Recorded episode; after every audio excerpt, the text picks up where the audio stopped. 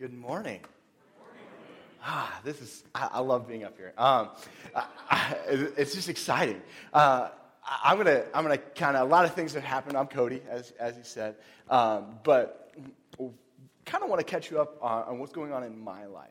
Um, so, my wife and I are in the process of, um, or the journey of adoption. Um, it's, it's really, it is, it's really exciting. Uh, and, and for somebody who has more patience than myself, it's probably a lot easier.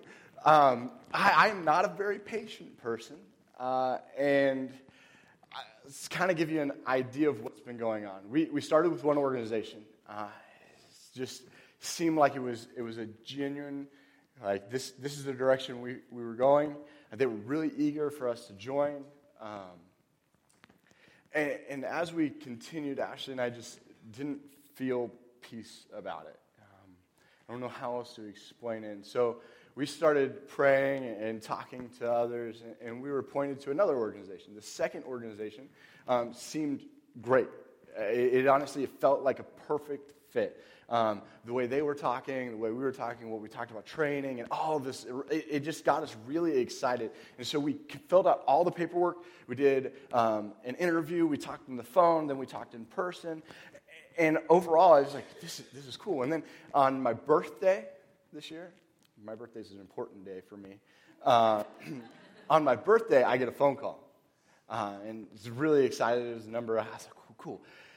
Uh, finding out that we were not accepted um, for this stage of their interview process. Um, and I don't really know how the conversation following that, I, I said thank you and uh, hung up, and Ashley really excited, kind of saw the disappointment on my face. Um, and over the next couple days, I replayed the interviews time and time again. Um, what did I answer wrong? Why, why, were we not good enough to be chosen? Um, what, what could we have done better? What could we have done different? And, and over the period of time asking that question, I realized that I started to grow in resentment. Uh, I started to, to grow um, anger. And, and I realized all of that was being pointed toward God. I, I didn't understand how God could lead us to this place and leave us at disappointment. It, it just didn't add up. Ha, have you ever had to wait for something? Have you ever had to, I mean, like, seriously wait for something? And, and the situation around you seems so perfect. Everything is just ripe for the taking, and yet you're still told to wait. See, I, I don't know about you guys, but I know in my own life, I sometimes feel like God's plan isn't adding up to what his promises were. So, where do we turn when life isn't adding up? Well, today we're going to look at Genesis 17 in the life of Abram. And, and uh, the more we hear about this, the more it's consistently evident that life does not seem to be adding up for Abram.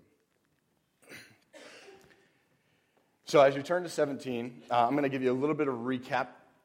In Genesis chapter 12, God shows up to Abram and says, Hey, if you take this family and you leave, then what's going to happen is I'm going to make you the father of many nations. Uh, fast forward a couple years, and, and, and it doesn't seem to be happening. Um, Abram and Sarai have no children, so it's kind of hard to be the father of many nations with no children. Um, fast forward another 10 years, so 10 years of waiting. God has promised him, God reaffirmed the promise. 10 years go by and there's no children. So, Abram and Sarai do what um, we do as people when we're frustrated and we're. Um, we, we tend to take matters into our own hands. Um, that's exactly what they did. So, 10 years after that promise in Genesis chapter 12, uh, Abram and Sarai get impatient, and despite God's consistent reminders, um, Abram ends up having a child by the name of Ishmael with one of Sarai's servant girls by the name of Hagar. Um, and that brings us up to chapter 17. Do some quick math. Ishmael's 13. So that would label back to um, Genesis 12 being 23 years ago. That's a long time to wait. And after, after 13 years of, of God's silence, God chooses to speak again, and he says this When Abram was 99 years old, the Lord appeared to Abram and said to him, I am God Almighty. Walk before me and be blameless. And that I may make a covenant between me and you, and you may multiply, I may multiply you greatly. And then Abraham fell on, or Abram fell on his face, and God said to him, Behold, my covenant is with you, and you shall be the father of a multitude of nations. No longer shall you be, shall your name be called Abram, but your name shall be Abraham, for I have made you the father of a multitude of nations. Uh, just kind of sit there for a second. He's got one kid at this point, and it's not even through the line that he's supposed to have it. Like, how are you going to be a multitude of nations? He's 99 years old. I'm 31 and I feel like I, I maybe shouldn't have any more kids.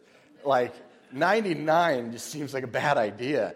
Uh, but he, he goes on in chapter or verse 6, he says, I will make you exceedingly fruitful, and I will make you into nations, and kings will come from you. And I will establish my covenant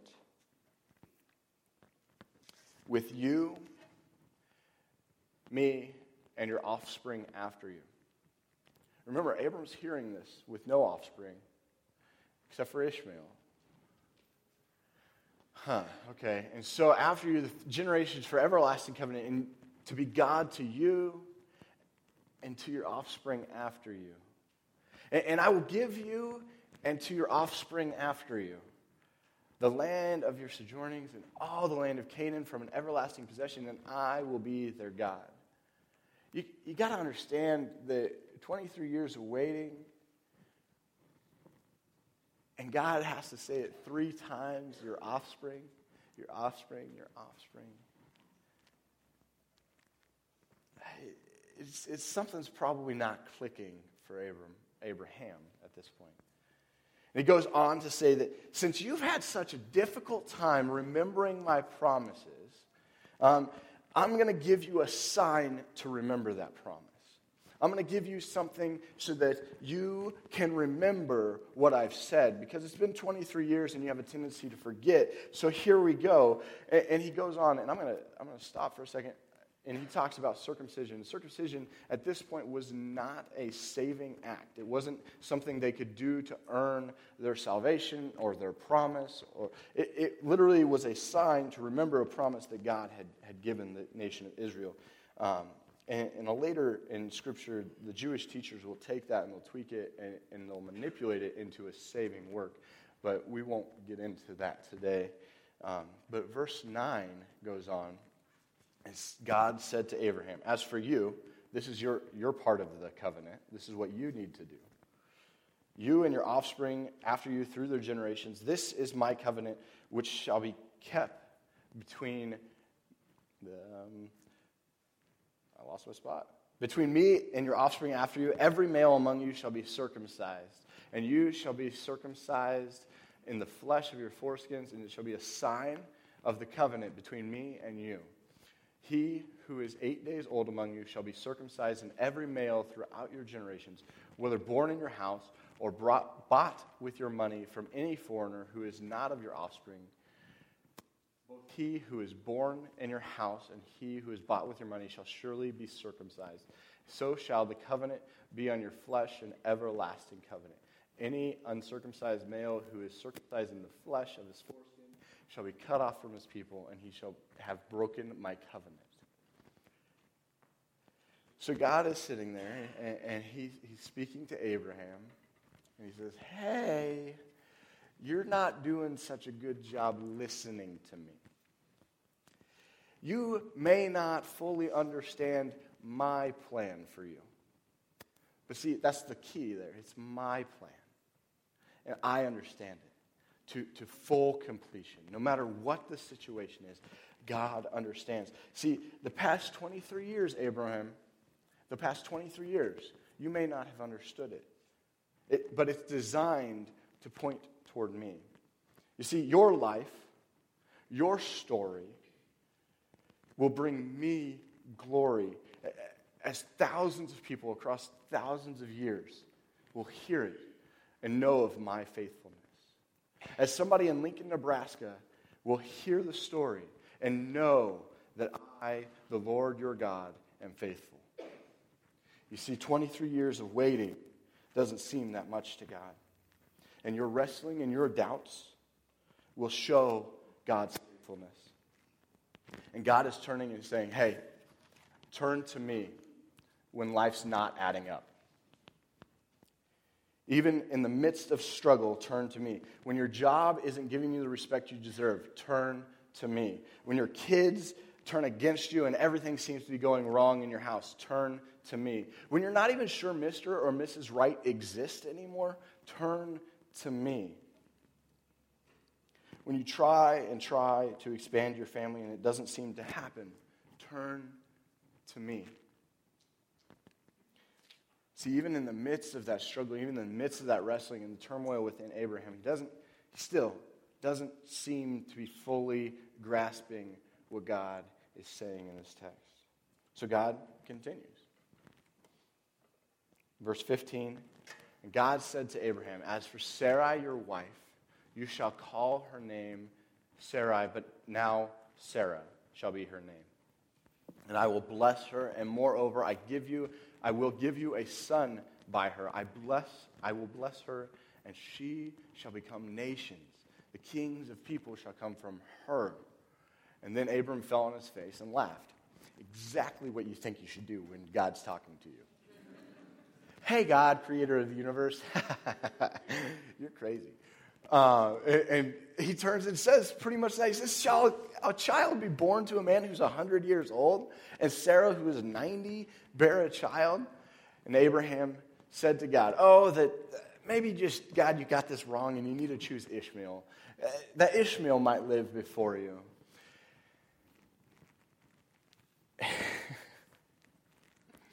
Abraham hears God's plan clearly laid out. This is the plan. This is the plan. This is the plan, clearly laid out. And he laughs. And I hear a plan, and I get impatient. I don't want to wait. I think I'm ready now. And I don't know where you're at today, but we all know the correct answer. And we all have a different desire within us, the response. Our head says one thing okay, trust God, turn to God, got it. I understand that but our heart's saying, yeah, it doesn't make sense. Be mad at him, be frustrated, separate yourself from him. And what do we do when there's a gap between our head and our heart? I think Abraham has a very good story of trusting God and following his head. And at this point in the story, he's like, listen, it's not, it's not making sense. God, you're, you're not very good at the storytelling thing. Like, it's not adding up. So, as I said, what do you do when there's a gap between your head and your heart? Throughout Scripture, there's this phrase, and, and I heard it a lot growing up wait on the Lord. I think my children's pastor told it to me because I was impatient. I think my youth pastor told it to me because I was impatient. I think my mom, my grandma, and every other person told me it because I was impatient. Wait on the Lord. Thanks. I appreciate it. Waiting on the Lord, honestly, is not a very pleasant experience. Um, they make it sound so easy. But I think in one of the most gut wrenching Psalms, David writes, and he's literally in a fight with himself because his head knows the answer, but his heart doesn't want to do it. And, and he's sitting there and he, he screams out, Why are you so cast down, O my soul? Why are you in turmoil within me? Why? Hope in God. That's the logical answer. Hope in God, for I shall again praise him in my salvation and my God. So his mind knows put his hope in God, to trust God, to serve God, to turn to God when the circumstances aren't adding up. His mind knows that. And yet, he, he's sitting here saying, Why am I in such a funk right now? Why is this not making sense? Why, oh God, why are you not answering this the way that I thought you would?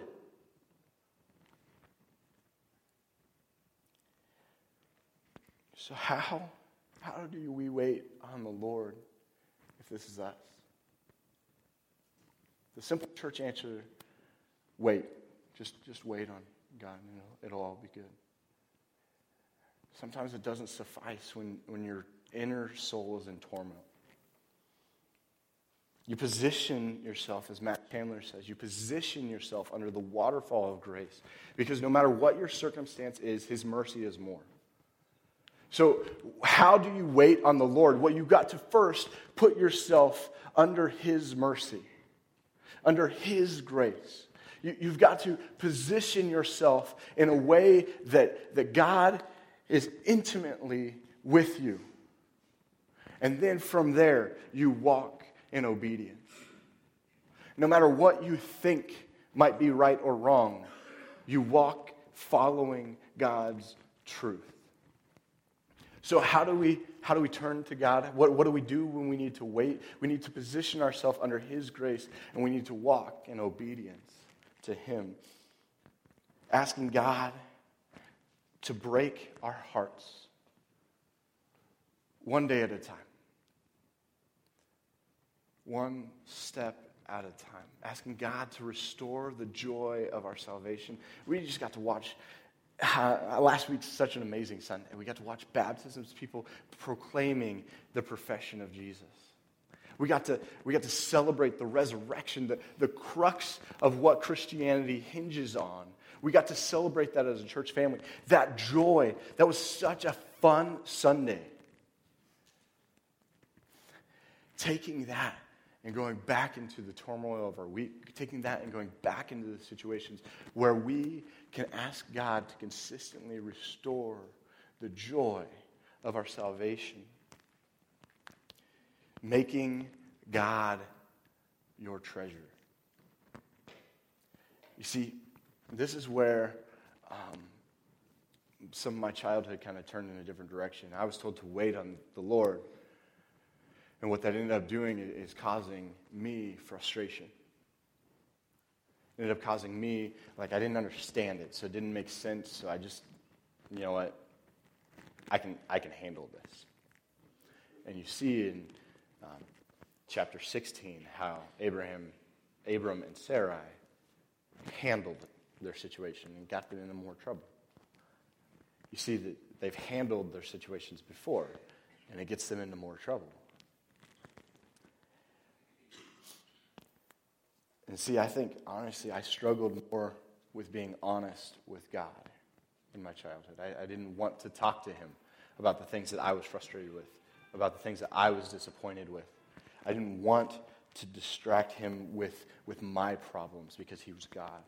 See, I think honestly it comes down to this. When you position yourself under grace, you understand that He, he has enough for all of your problems. And as you start to be honest with God about where you're at, whether you're in a desert, whether you're in a low place, whether you're in a struggle, like when you're honest with God, He hears you. And when you're honest with God, there's a reason to be honest with him. See, in Psalm or in Isaiah 40, um, he, he, Isaiah writes that those who wait on the Lord, he will renew their strength. And you will mount up on wings like eagles, and you will run and not grow weary, and you will walk and not faint. Because that, in and of itself, that, that verse was so pivotal to me as I was dealing with this frustration. I don't want to wait, God. I don't want to wait anymore. I don't, I don't want that. I want to, I know the answer. I just want it done. Let's do this. And he says, wait. and I will take care of the rest. Wait, and I will renew your strength. I will be enough because ultimately, Cody, your story is meant to bring me glory. So when everything seems stacked against you, when, when the circumstances aren't adding up, wait on the Lord and walk in obedience. I know that's hard. Trust me, I know that's hard. See, Genesis wraps up, Genesis 17 wraps up, and, and Abram, even after laughing at God, even after the frustration, even after the struggle and, and the wrestling, he goes, okay. And he does exactly what God asks him to do. And so they go and, and, personally, I mean, I told you guys, I don't always do a great job of, of turning to God when my life feels stacked in the wrong direction. Because oftentimes, as soon as I start to take a step in that direction, I, I ask myself, well, what if, what if I can't do it? What, what, if, what if I accidentally step in the wrong direction, God? What, what if my stuff is stacked too high? And I go back I have to remember that Jesus praying in the garden prays and is open and honest and he asks God to take the cup. If this can be done any other way, if you have a plan B, C, or D, can we choose that option? I don't want to go to the cross. But I will. And me, as a Christian, celebrating resurrection, I am so incredibly thankful that God the God of the universe, mankind was saved through the sacrifice he made on that cross. And I consistently am reminded to be thankful that Jesus didn't choose another plan. That even though it was difficult, he still chose the cross because he was able to defeat death. His story was going to bring a much larger amount of glory to God. And I'm so thankful for God's faithfulness in that. He will be faithful in all of my difficulty. He was faithful with Abraham, He was faithful with Jesus, He was faithful with Paul. And all of this together, He's going to be faithful with me as well. He's going to be faithful with your story as well. You see, we continue to hear the faithfulness of God, and we have to put our trust in His promise. Abraham had to put his trust, his faith, in the promise of God. And that ultimately is what put him in Hebrews chapter 11, the hall of fame of faith. He knew what God wanted to accomplish, and he was willing to follow it. And ultimately, God's plan will happen. Are we willing to walk in it? God, thank you so much for who you are. I pray that today you would just. Um, actively uh, and boldly continue to work in our lives, the, the circumstances around you would um, allow us to bring you glory. And God, I just, I would pray that um, we would turn to you when the circumstances of our lives don't add up. Thank you so much for who you are. Pray and we love you. In your name we pray. Amen.